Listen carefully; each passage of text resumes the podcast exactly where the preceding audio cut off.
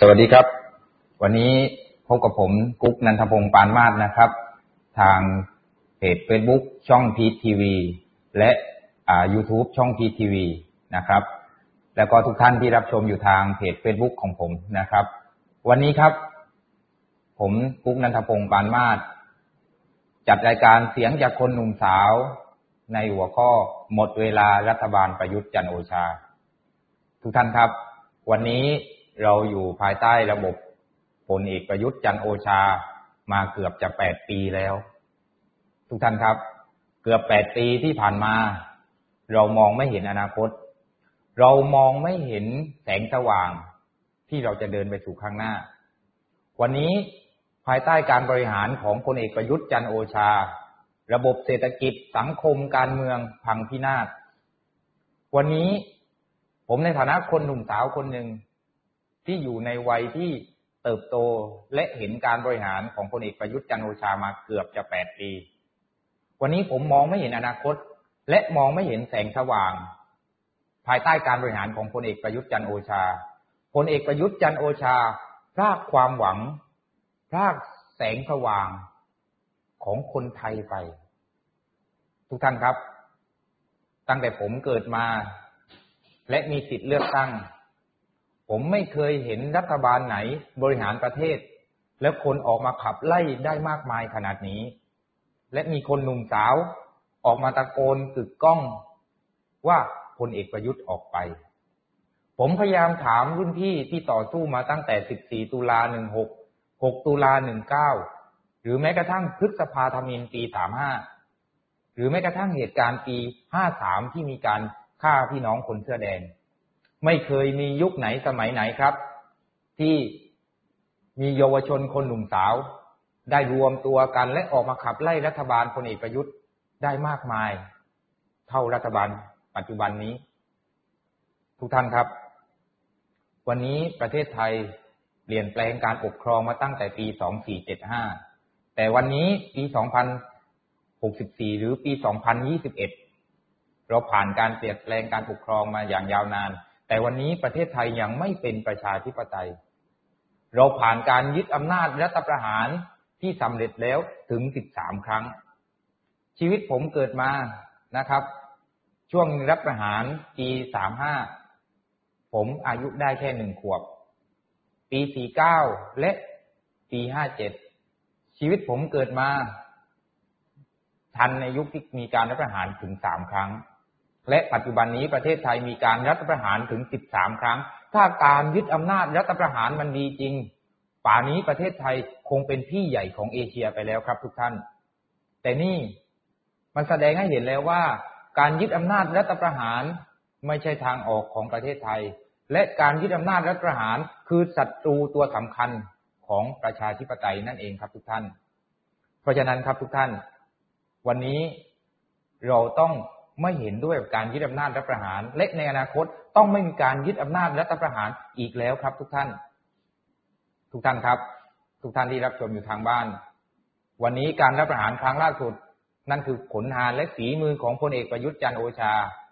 วันนี้พลเอกประยุทธ์จันโอชา ยึดอำนาจมาตั้งแต่ปี 2557 การบริหารภายใต้คอสช ในการยึดอำนาจเราเห็นความล้มเหลว เห็นแก่การลุกแก่อำนาจ จับคนเห็นต่างเข้าคุกเข้าตารางมากมาย และผ่านเลือกผ่านการเลือกตั้งมาสองปีกว่า บนกติกาที่ไม่เป็นธรรม บนกติกาที่สืบทอดอำนาจมาจากการยึดอำนาจรัฐประหาร ทุกท่านครับ วันนี้นอกจากพลเอกประยุทธ์ จะเป็นตัวการสำคัญที่ทำให้ประเทศไทยถอยหลัง และเรายังมีรัฐธรรมนูญที่เป็นรัฐธรรมนูญฉบับประเด็จการ ที่สืบทอดอำนาจให้พลเอกประยุทธ์จันโอชาอยู่จนถึงทุกวันนี้ วันนี้ข้อแรกครับทำไมเราถึงต้องเอาพลเอกประยุทธ์จันโอชาออกไปทำไมคนหนึ่งสาวถึงออกมาขับไล่พลเอกประยุทธ์จันโอชาได้มากมายขนาดนี้ ภายใต้การบานการบริหารประเทศของพลเอกประยุทธ์จันโอชา ไม่เคยมียุคไหนสมัยไหนครับ ทุกท่านที่ประชาชนคนไทยต้องฆ่าตัวตายเพราะไม่มีจะกิน ได้มากมายเท่าการบริหารของ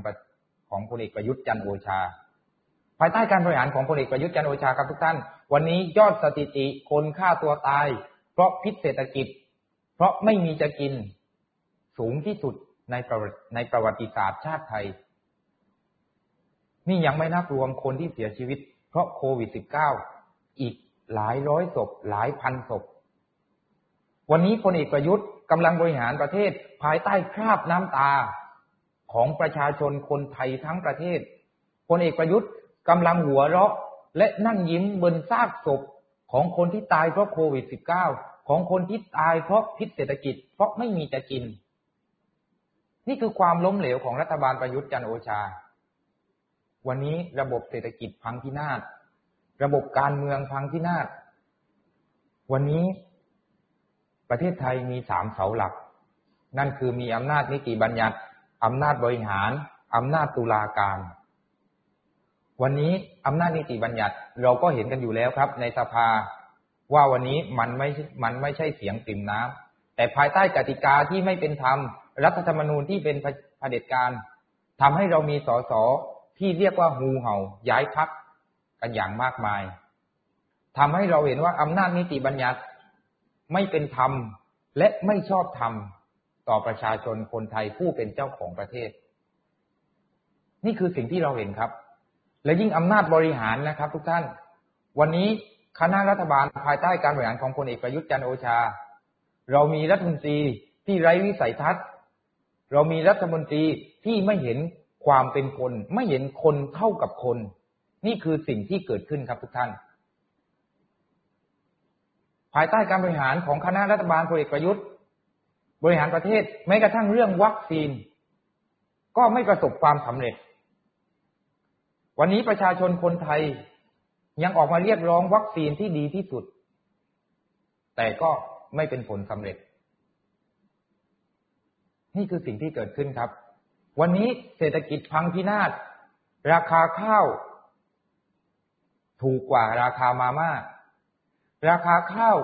หนึ่งกิโลถูกกว่ามาม่าหนึ่งซอง ราคาข้าวหนึ่งกิโล ซื้อไข่ยังไม่ได้เลยครับทุกท่าน นี่คือความอัปยศที่มันเกิดขึ้นภายใต้รัฐบาลพลเอกประยุทธ์จันโอชา วันนี้ไม่ต้องไปพูดถึงราคาพืชผลทางเกษตรเลยนะครับ ผมในฐานะที่เป็นคนใต้จังหวัดนครศรีธรรมราช พ่อแม่ก็ทำไร่ทำสวนทำสวนยางพารา วันนี้ยางพาราห้ากิโลต่อหมูหนึ่งกิโล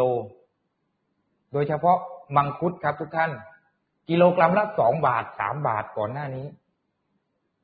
นี่คือความอัปยศที่เกิดขึ้น และรัฐบาลไม่เคยเหลียวแล ก่อนหน้านี้พี่น้องทางภาคเหนือ ก็ได้ประสบปัญหาเรื่องของพืชผลทางการเกษตร ไม่ว่าจะเป็นลำไยเอ่ยลิ้นจี่เอ่ยราคาตกต่ำไปหมดครับ มันเกิดวิกฤตการณ์ที่ประชาชนอดอยากปากแห้งกันทั้ง แผ่นดิน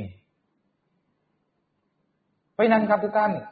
ภายใต้การบริหารของพลเอกประยุทธ์จันโอชา ผมถึงไม่แปลกใจว่าทำไมถึงมีเยาวชนคนหนุ่มสาว มีพี่น้องประชาชน ถึงออกมาขับไล่กันได้มากมายขนาดนี้ เพราะเป็นการบริหารที่เรามองไม่เห็นอนาคต มองไม่เห็นวิสัยทัศน์ และมองไม่เห็นแสงสว่าง ภายใต้การบริหารของพลเอกประยุทธ์จันโอชาครับทุกท่าน ส่วนที่สองครับทุกท่าน วันนี้ภายใต้การบริหารของพลเอกประยุทธ์จันโอชา ยังมีรัฐธรรมนูญที่เป็นรัฐธรรมนูญที่เป็นเผด็จการอยู่ ทุกท่านครับ ไม่มีประเทศใดในโลก ที่ให้อำนาจสวที่มาจากการแต่งตั้งของคนคนเดียว มามีอำนาจเลือกโหวตเลือกนายกรัฐมนตรี นี่เป็นปัญหานะครับ ทุกท่าน เป็นปัญหาอย่างมาก ทุกท่านลอง search ในดูในอินเทอร์เน็ต search ดูในโซเชียลมีเดีย ว่าสิ่งที่ผมพูดคือเรื่องจริงหรือไม่ วันนี้มีประเทศไทยประเทศเดียวครับทุกท่านที่ให้อำนาจสมาชิกวุฒิสภา หรือสว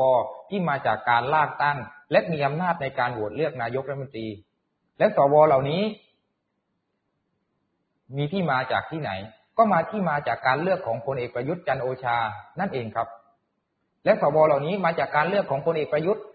และสวเหล่านี้ก็กลับมาเลือกพลเอกประยุทธ์เป็นนายกรัฐมนตรี นี่คือความอัปยศ ความพิกลพิการของรัฐธรรมนูญฉบับเผด็จการทหาร ทุกท่านครับ สวเหล่านี้มีวาระในการดำรงตำแหน่งถึงห้าปี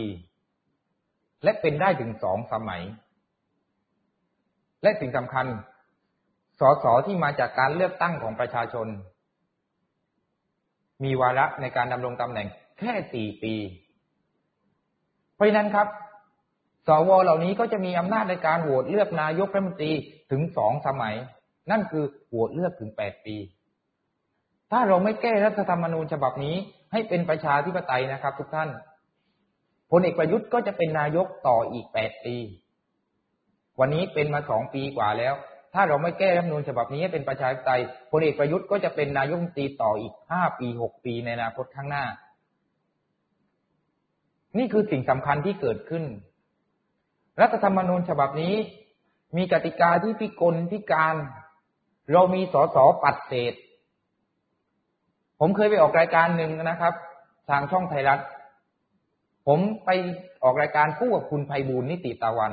ผมถามคุณไพบูลนิติตะวันว่า คุณไพบูลเป็นสสลำดับที่เท่าสสบัญชีรายชื่อลำดับที่เท่าไหร่ของพรรคพลังประชารัฐ จนถึงวันนี้ คุณไพบูลก็ไม่สามารถตอบได้ แม้แต่องค์กรอิสระ หรือกกตที่เป็นผู้จัดการเลือกตั้ง ก็ไม่สามารถตอบคำถามพี่น้องประชาชนได้ ว่าสรุปแล้ว คุณคนที่ชื่อไพบูลนิติตะวัน เป็นสสลำดับที่เท่าไหร่ของพรรคพลังประชารัฐนี่คือความพิกลพิการของรัฐธรรมนูญที่ไม่เป็นประชาธิปไตย วันนี้เรามีสสปัดเศษเยอะแยะมากมาย ยกตัวอย่างเช่น คุณไพบูลนิติตะวัน คุณเต้มงคลกิจ ผมก็เลยอยากจะพูดกับทุกท่านที่รับชมอยู่ทางบ้านครับว่า วันนี้นอกจากตัวพลเอกประยุทธ์ที่เป็นตัวปัญหาของประเทศไทยแล้ว รัฐธรรมนูญฉบับปัจจุบัน ก็เป็นรัฐธรรมนูญที่ไม่เป็นประชาธิปไตย และเป็นปัญหาในการพัฒนาประชาธิปไตย และเดินหน้าประเทศไทยไปข้างหน้า ผมอยากจะพูดอย่างนี้ครับทุกท่านว่าพลเอกประยุทธ์ ก็คือพลเอกสุจินดาคาประยูนพลเอกประยุทธ์ก็คือจอมพลถนอมกิติขจร และรัฐนูลปี 2560 ก็คือรัฐธรรมนูญปี 2534 และรัฐธรรมนูญปี 2560 ก็คือรัฐธรรมนูญปี 2511 นั่นเองครับทุกท่าน ผู้นำทั้งสามคนที่ผมกล่าวไป ไม่ว่าพลเอกประยุทธ์จันโอชาพลเอกสุจินดาคาประยูนหรือจอมพลถนอมกิติกาจร ทั้งสามบุคคลนี้ก็คือผู้นำที่มาจากเผด็จการทหารทั้งสิ้นทั้งปวง และด้วยตัวบุคคลก็ไม่มีความชอบธรรมในการมาบริหารประเทศ นี่คือสิ่งสำคัญครับทุกท่าน เราจะอยู่กันแบบนี้เหรอครับ เราจะมองไม่เห็นอนาคตกันแบบนี้เหรอครับ วันนี้ผมอยู่บนโลกนี้มาจนอายุสามสิบปีเต็มปีนี้ ผมจะต้องอยู่บนโลกนี้ อีกห้าสิบปี อีกสี่สิบปี อีกสามสิบปี ผมจะปล่อยให้คนที่ชื่อประยุทธ์จันโอชา คนที่ชื่อประวิตยวงสุวรรณที่มีอายุอยู่ในโลกใบนี้ อีกแค่สิบปี อีกแค่ไม่ถึงสิบปีแหละครับ อันนี้คือเราพูดกันตามความจริงตามสัจธรรมของมนุษย์ เรื่องอายุไข เราจะฝากความหวังไว้กับคนที่มีอายุอีกแค่ห้าปีสิบปี มามามาบริหารอนาคตของเราเหรอครับ มันเป็นไปไม่ได้ครับทุกท่าน เราไม่สามารถฝากความหวังเหล่านี้ ไว้ไว้ให้กับคนที่มีอายุอยู่บนโลกนี้แค่ไม่กี่ปี ต่อไปไม่ได้ครับ ทุกท่าน นี่คือสิ่งสำคัญครับ วันนี้เหมือนที่ผมพยายามย้ำนะครับ ว่า รัฐธรรมนูญฉบับปัจจุบัน มันไม่เป็นประชาธิปไตย และเป็นรัฐนูญฉบับเผด็จการทหาร ที่ทำให้พลเอกประยุทธ์จันโอชาอยู่ได้จนถึงทุกวันนี้ หากไม่มีการแก้รัฐธรรมนูญ หากพลเอกประยุทธ์ไม่ออกไป เราจะไม่บรรลุข้อเรียกร้องแม้แต่น้อยครับทุกท่าน เราจะก้มหน้าก้มตารับชะตากรรมแบบนี้ไปเหรอครับ ทุกท่าน ทุกท่านอย่าลืมนะครับอำนาจสูงสุดในการปกครองประเทศเป็นของประชาชน และการปกครองในระบอบประชาธิปไตย คือการปกครองของประชาชน โดยประชาชนและเพื่อประชาชน วันนี้ภายใต้สถานการณ์จนถึงวันนี้นะครับ วันที่ 9 พฤศจิกา 2564 เราจะเห็นข่าวคราวนะครับ ว่ารัฐบาลพลเอกประยุทธ์มีการทะเลาะกันภายในพลเอกประยุทธ์ทะเลาะกับพลเอกประวิตยพลเอกประยุทธ์ทะเลาะกับร้อยเอกธรรมนัฐเราถามมันตรงๆเถอะครับ ว่าวันนี้ประชาชนได้ประโยชน์อะไร ประชาชน กินดีอยู่ดีขึ้นหรือเปล่า วันนี้แม้แต่ภายในรัฐบาลกันเอง ก็แย่งชิงอำนาจ แย่งชิงผลประโยชน์กัน โดยที่ไม่เห็นหัวประชาชนแม้แต่น้อย วันนี้รัฐธรรมนูญประชาชนออกมาเรียกร้อง ให้มีการยกเลิกสว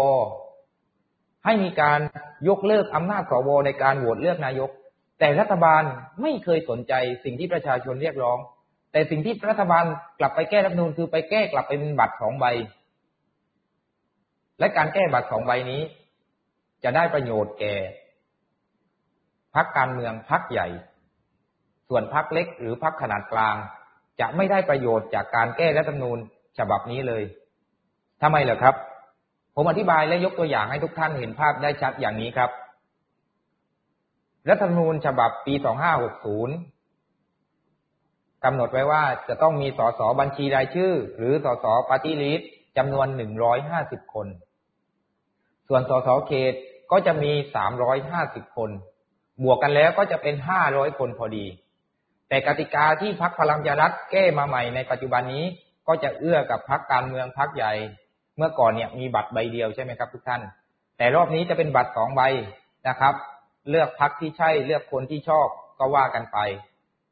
สมัยก่อนนะครับ ถ้าคำนวณตามกติกาคร่าวๆแบบไม่ปัดเศษนะครับ สสปฏิริษีหนึ่งคนจะต้องมีคนเลือกถึงเจ็ดหมื่นคน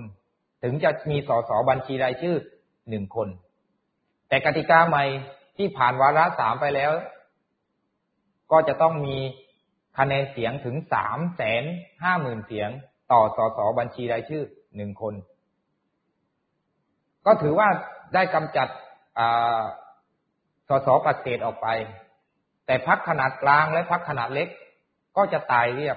พักการเมืองที่จะอยู่ได้ก็คือพักการเมืองใหญ่เท่านั้น นี่คือการแก้รัฐนูนที่พักพลังประชารัฐแก้ไปแล้วนะครับ ก็ตอนนี้รอโปรดเกล้าและบังคับใช้ลงมานะครับ แต่สิ่งที่ประชาชนเรียกร้อง ไม่ว่าจะยกเลิกสวหดอำนาจสวในการโหวตเลือกนายก พักพลังประชารัฐไม่เคยสนใจเรื่องนี้ สิ่งที่ประชาชนเรียกร้องไม่เคยเกิดขึ้น ภายใต้การบริหารของพรรคพลังประชารัฐ และพรรคร่วมรัฐบาล สิ่งสำคัญครับทุกท่าน ในอนาคต ไม่ว่ารัฐธรรมนูญจะเป็นอย่างไร แต่สิ่งสำคัญ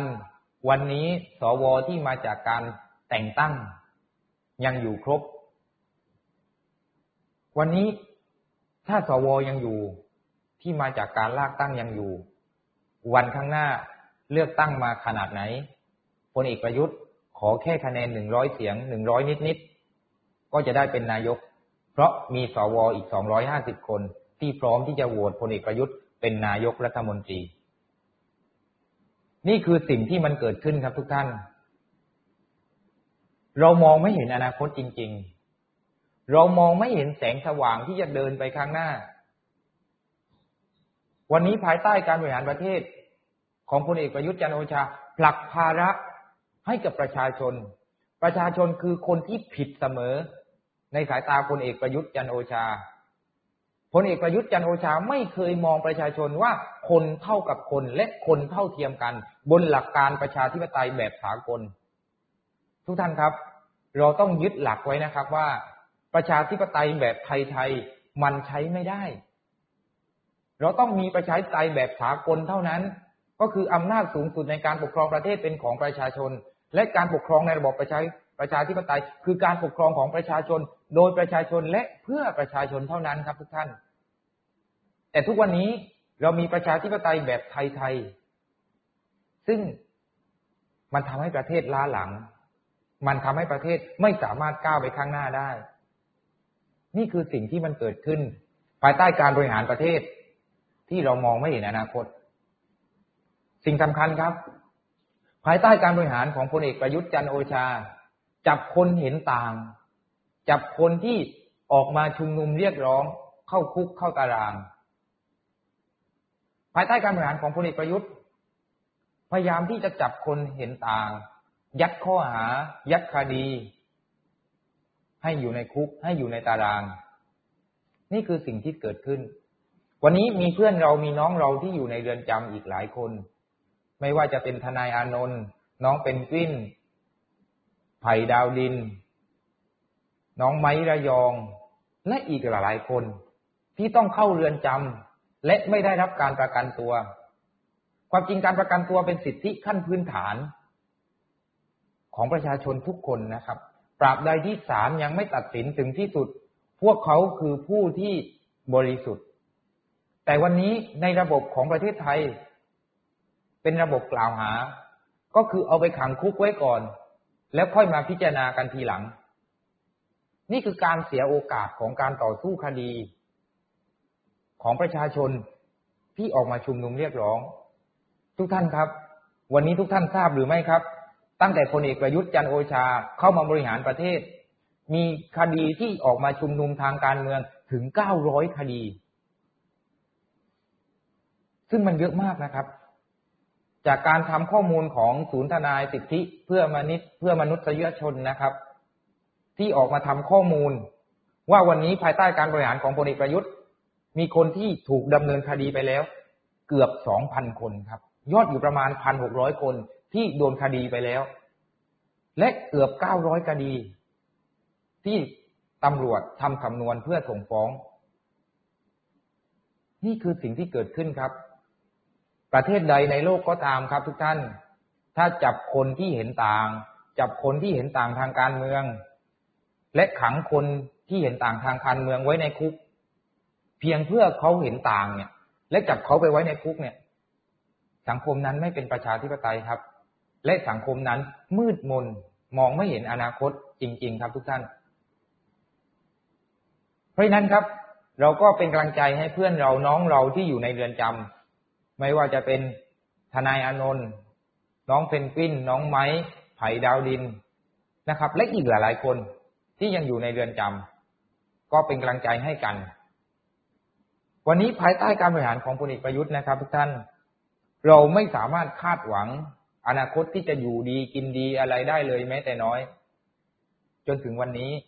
ผมย้ำอีกครั้งครับ เกือบแปดปีที่ผ่านมา เรามองไม่เห็นอนาคต และสิ่งสุดสิ่งสำคัญผลักภาระให้เป็นภาระของประชาชน ผมกลับมาในยุคในปัจจุบันนะครับ ภายใต้โควิด -19 วันนี้เด็กไทยหลายหมื่นคนหลายแสนคน ต้องเรียนออนไลน์ แต่การเรียนออนไลน์ของเด็กไทย คนหนุ่มสาวไทย เยาวชนไทย รัฐบาลกลับผลักภาระไปให้กับพ่อแม่ผู้ปกครอง นี่คือสิ่งที่เกิดขึ้น วันนี้เรามีข่าวคราว เด็กฆ่าตัวตาย เพราะไม่มี iPad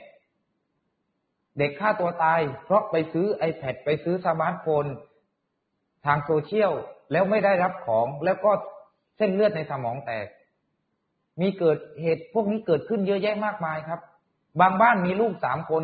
ต้องซื้อ iPad ต้องซื้อสมาร์ทโฟนสามเครื่อง เพราะเรียนพร้อมกัน แต่รัฐบาลก็ผลักภาระเหล่านี้ ไปให้กับพ่อแม่ผู้ปกครอง โดยไม่สนใจใยดีอะไรเลย ถ้าทุกท่านยังจำได้นะครับ ในสมัยรัฐบาลคุณยิ่งรักชินวัตรนะครับ เคยมีนโยบาย แจกแท็บเล็ตแจก iPad ให้กับเด็กนักเรียนนักศึกษา พื่อให้ใช้ประโยชน์ในการเรียนในยุคของโลกาภิวัตน์มากที่สุด แต่ในขณะนั้นก็มีคนออกมาทักท้วงเยอะแยะมากมาย ว่าไม่มีความจำเป็น ทุกท่านครับ เราลองนึกย้อนกลับไปดูนะครับ ว่าท่านในสมัยคุณยิ่งลักษณ์ตอนนั้น ถ้าเด็กไทยได้รับสวัสดิการ มี iPad มีโน้ตบุ๊กมีสมาร์ทโฟน เพื่อใช้ในการเรียนการสอนตั้งแต่ขณะนั้น ป่านนี้เด็กไทยก็ ไม่มีปัญหากับการเรียนออนไลน์ในช่วงโควิด -19 แต่การเรียนออนไลน์ในช่วงโควิด -19 เพราะรัฐบาลหนึ่งผลักภาระไปให้ผู้ปกครอง และสองรัฐบาลไม่มีมาตรการในการรองรับ การเรียนการสอนในยุคโควิด -19 นี่คือปัญหาที่มันเกิดขึ้นครับทุกท่าน วันนี้เด็กไทยไม่ได้เรียนในระบบปกติ มาถือว่าเป็นปี ในอดีตนะครับ ประเทศอเมริกาเคยประสบอุทกภัยทอร์นาโดทำให้การเรียนการสอนของเขาผิดเพี้ยนไปเป็นเวลาหกเดือน แต่เขาประสบอุทกภัยแค่ระยะเวลาไม่นาน แต่วันนี้ประเทศไทยอยู่ในโควิด -19 มาสองปี และเด็กไทยเรียนไม่เหมือนเดิมมาเกือบสองปี และท่านเชื่อเหรอครับ ท่านผู้ชมเชื่อเหรอครับว่า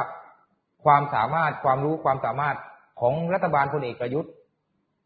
จะทำให้ระบบการเรียนการสอนไทยกลับมาเป็นปกติได้อย่างไรกัน ผมไม่เชื่อครับ ว่าภายใต้การบริหารของพลเอกประยุทธ์จะทำให้การเรียนการสอนของเด็กไทยกลับมาเป็นปกติได้ มันไม่มีทางที่จะเป็นไปได้เลยนะครับ นี่คือสิ่งสำคัญที่มันเกิดขึ้นครับทุกท่าน วันนี้เราต้องตั้งคำถามกับตัวเองนะครับ ว่าเราจะปล่อยให้ประเทศนี้ เป็นแบบนี้ไปเรื่อยๆ หรือเราต้องทำอย่างไรกันสถานการณ์วันนี้นะครับ น่าเป็นห่วงครับ น่าเป็นห่วงในที่นี้ หมายความว่าเศรษฐกิจพัง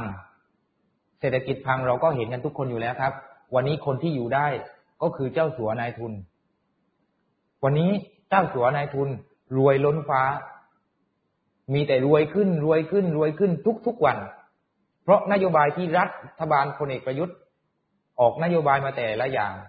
ล้วนแล้วแต่เอื้อผลประโยชน์แก่เจ้าสัวนายทุน ไม่ว่าจะนโยบายที่มีเกี่ยวกับเรื่องภาษี ไม่ว่านโยบายที่เกี่ยวกับอออกมาเพื่อให้ประชาชนจับจ่ายซื้อของ ก็ต้องไปจับจ่ายซื้อของกับนายทุนเหล่านั้น วันนี้กลายเป็นว่ารัฐบาลพลเอกประยุทธ์มีเจ้าสัวนายทุนใหญ่ ๆ ในประเทศไทยนี้โอบอุ้มรัฐบาลประยุทธ์เอาไว้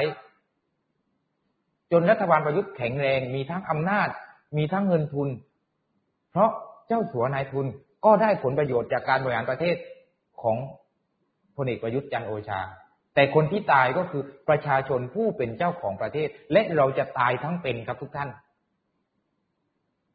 คือเศรษฐกิจมันพังพินาศยิ่งในช่วงโควิด -19 ในช่วงแรกนะครับ นโยบายที่ให้ที่สุดในโลก ก็คือนโยบายการแจกเงินเยียวยาประชาชน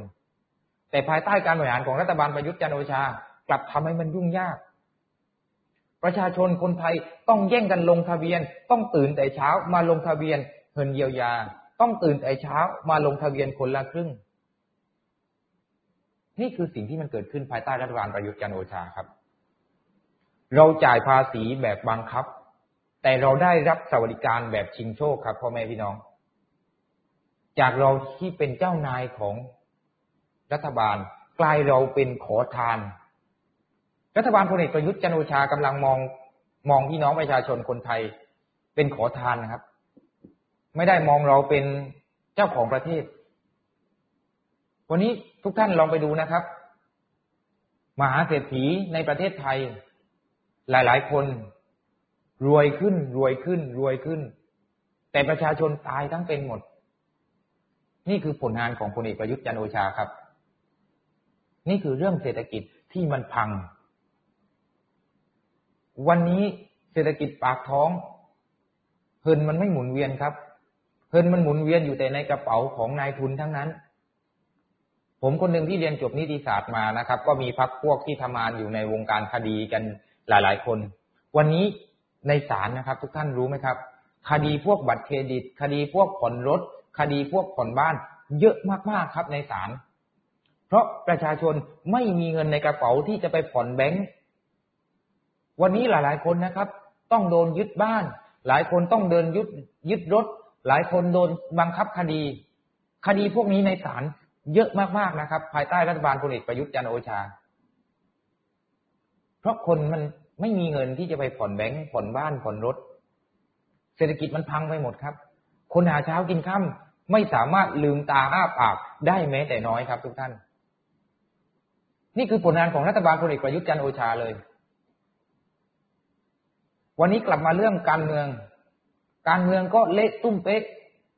ดังที่ผมได้กล่าวไปตั้งแต่ตอนต้นรายการ ว่าภายใต้การบริหารของพลเอกประยุทธ์จันโอชาทำให้ระบบการเมืองมันพังพินาศประชาชนหมดศรัทธากับระบบการเมืองประเทศไทย เรามีสสที่เป็นหูเอาเรามีระบบการเมืองที่ ด่าพ่อล่อแม่กันในสภา เรามีสภาล่มนับครั้งไม่ถ้วน ที่เกิดขึ้นในสภา และสภาก็กลายเป็นสภาของพลเอกประยุทธ์จันโอชา เพราะขวายขานไม่สามารถที่จะทำอะไรได้ เพราะเสียงมันต่างกันเยอะมาก มันก็เลยทำให้ระบบการเมืองพัง มีการซื้อสิทธิ์ขายเสียงกันในเลือกตั้งซ่อม ชาวบ้านรู้กันทั่วประเทศ มีระมีระบบบัตรกันเอง นี่คือสิ่งที่มันเกิดขึ้นครับทุกท่าน กลายเป็นการเมืองเน่าเน่าเฟะและรัฐบาลพลเอกประยุทธ์จันโอชา ก็ไม่เคยฟังเสียงประชาชน มีประชาชนออกมาชุมนุมเรียกร้อง ออกมาอยู่ใกล้ๆทำเนียบรัฐบาลก็ไปปราบปรามเขา มีประชาชนที่มีปัญหาเรื่องปากท้อง มาออกมาเรียกร้อง ก็ไปยัดคดีให้เขา และเราจะเดินหน้าต่ออย่างไรครับ เราจะเดินหน้าประเทศไปได้อย่างไรกัน พลเอกประยุทธ์บอกว่าเรามียุทธศาสตร์ 20 ปี นี่คือสิ่งที่มันผิดผิดฝั่งผิดฝาไปหมดครับ ทุกท่าน ประเทศและโลกของเราเนี่ย มันหมุนไปข้างหน้าทุกวัน แต่พลเอกประยุทธ์และรัฐบาลกลับมากำหนดยุทธศาสตร์ชาติ 20 ปี ไว้ในรัฐธรรมนูญ ซึ่งอีก 5 ปีอีก 2 ปีข้างหน้า โลกมันก็ไม่เหมือนเดิม แต่เรากำลังล้าหลังเพราะกำหนดยุทธศาสตร์ชาติ 20 ปีไว้ตั้งแต่ในอดีต เพื่อใช้กับอนาคต มันไม่สามารถใช้กันได้ครับ และสิ่งสำคัญกฎหมายก็เขียนไว้อีกว่า ถ้าถ้ารัฐบาลไหนก็ตาม เข้ามาบริหารประเทศและไม่ทำตามยุทธศาสตร์ชาติ 20 ปี รัฐบาลนั้นก็อยู่ไม่ได้เช่นกัน เพราะนั้นครับ เรามียุทธศาสตร์ชาติ 20 ปี ไว้เพื่อขัดขวางการก้าวหน้าของประเทศ ยุทธศาสตร์ชาติ 20 ปี มีไว้เพื่อขัดขวาง ความกินดีอยู่ดีของประชาชน นี่คือสิ่งที่เกิดขึ้นครับทุกท่าน เราจะปล่อยให้ประเทศ เดินต่อไปอย่างนี้แหละครับทุกท่าน วันนี้ทำไมผมถึงตั้ง หัวข้อว่ารายการเสียงจากคนหนุ่มสาว ตอนหมดเวลาประยุทธ์ เพราะวันนี้ทุกท่านเชื่อไหมครับว่า มีหลาย ๆ โพสำรวจออกมาว่า คนหนุ่มสาว เยาวชนคนหนุ่มสาวที่มีอายุ ตั้งแต่สิบแปดปีขึ้นไป หรือตั้งแต่สิบเอ็ดปีขึ้นไป คนหนุ่มสาวเหล่านี้ไม่พอใจการบริหารประเทศของพลเอกประยุทธ์จันโอชา และคนหนุ่มสาวเหล่านี้ ไม่เห็นด้วยกับระบบเผด็จการที่เป็นอยู่ทุกวันนี้ วันนี้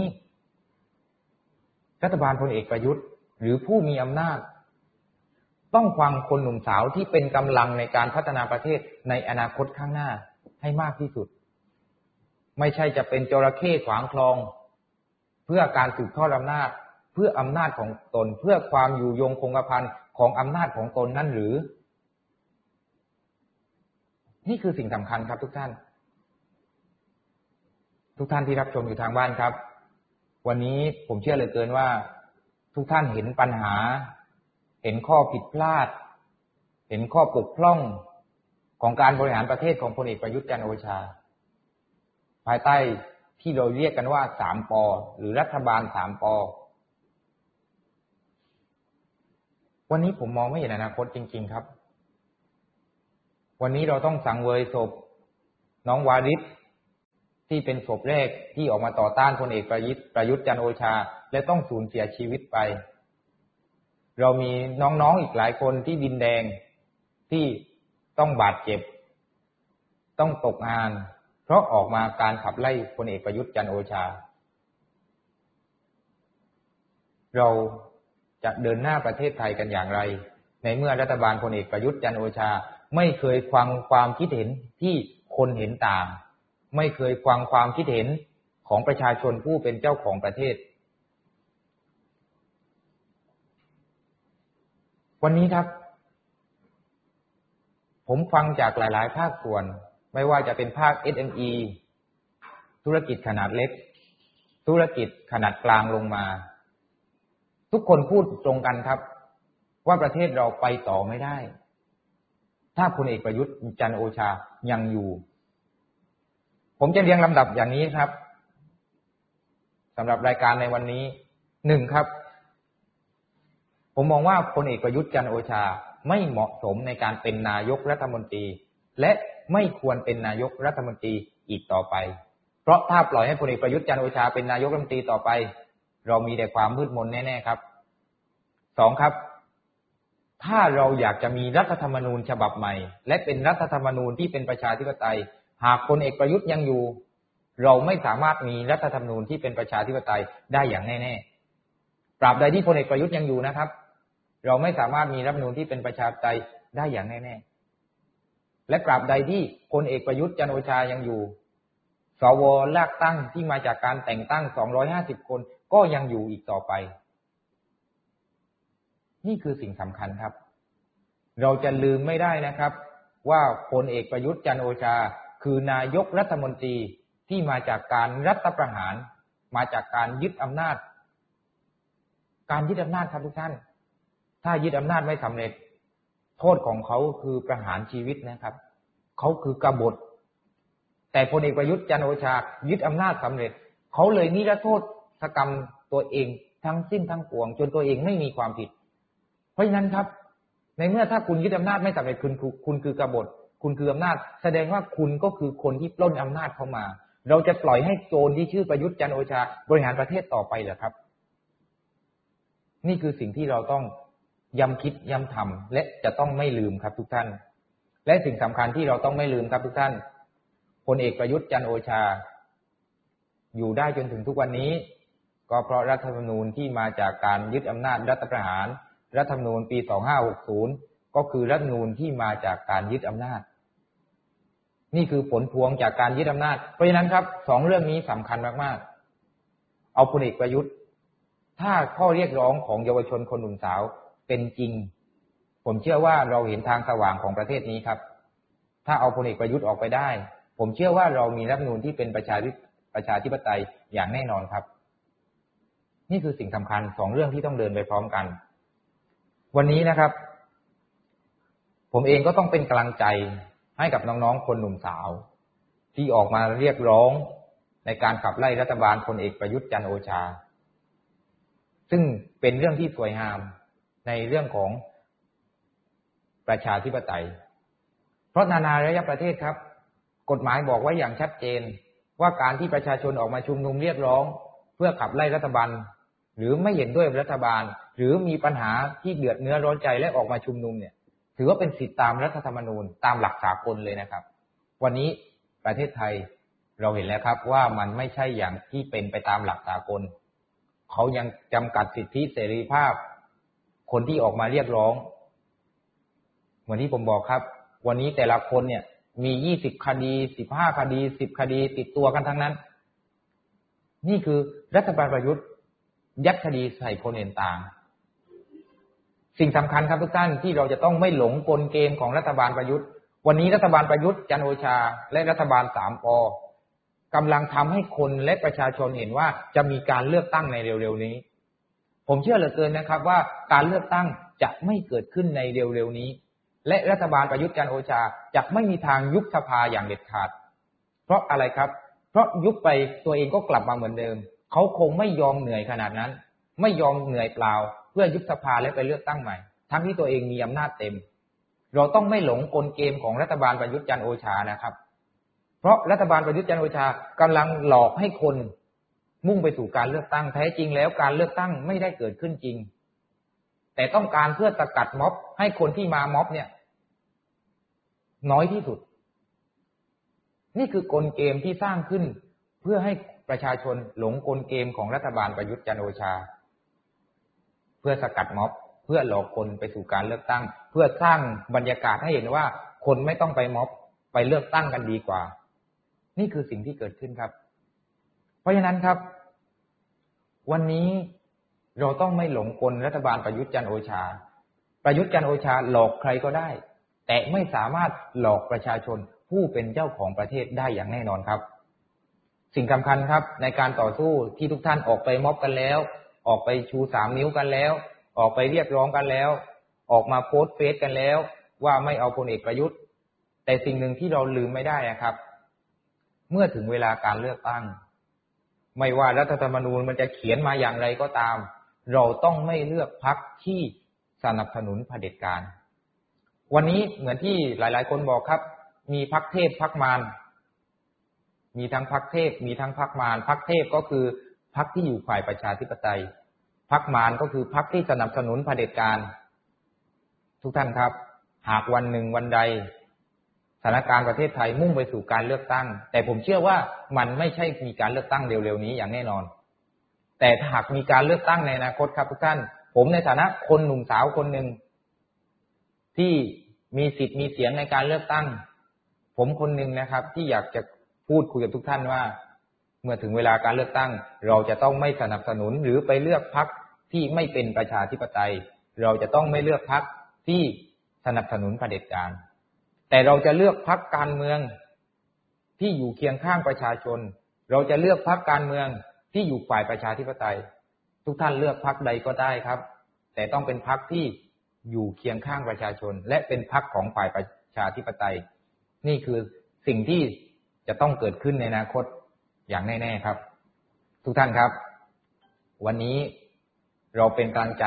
ให้กันและกัน เพื่อการต่อสู้เรียกร้องประชาธิปไตยให้เกิดขึ้นในประเทศนี้ เราไม่สามารถทนได้อีกแล้ว กับการบริหารประเทศภายใต้รัฐบาลที่เป็นเผด็จการ เราไม่สามารถทนได้แล้วกับรัฐบาลที่ไม่เคยฟังเสียงประชาชน และเราไม่สามารถที่จะอดทนต่อไป กับการลืมตาอ้าปากไม่ได้ เพราะรัฐบาลไม่มีวิสัยทัศน์และไร้ศักยภาพ ในการบริหารประเทศ ทุกท่านครับ เราต้องไม่ท้อไม่ถอย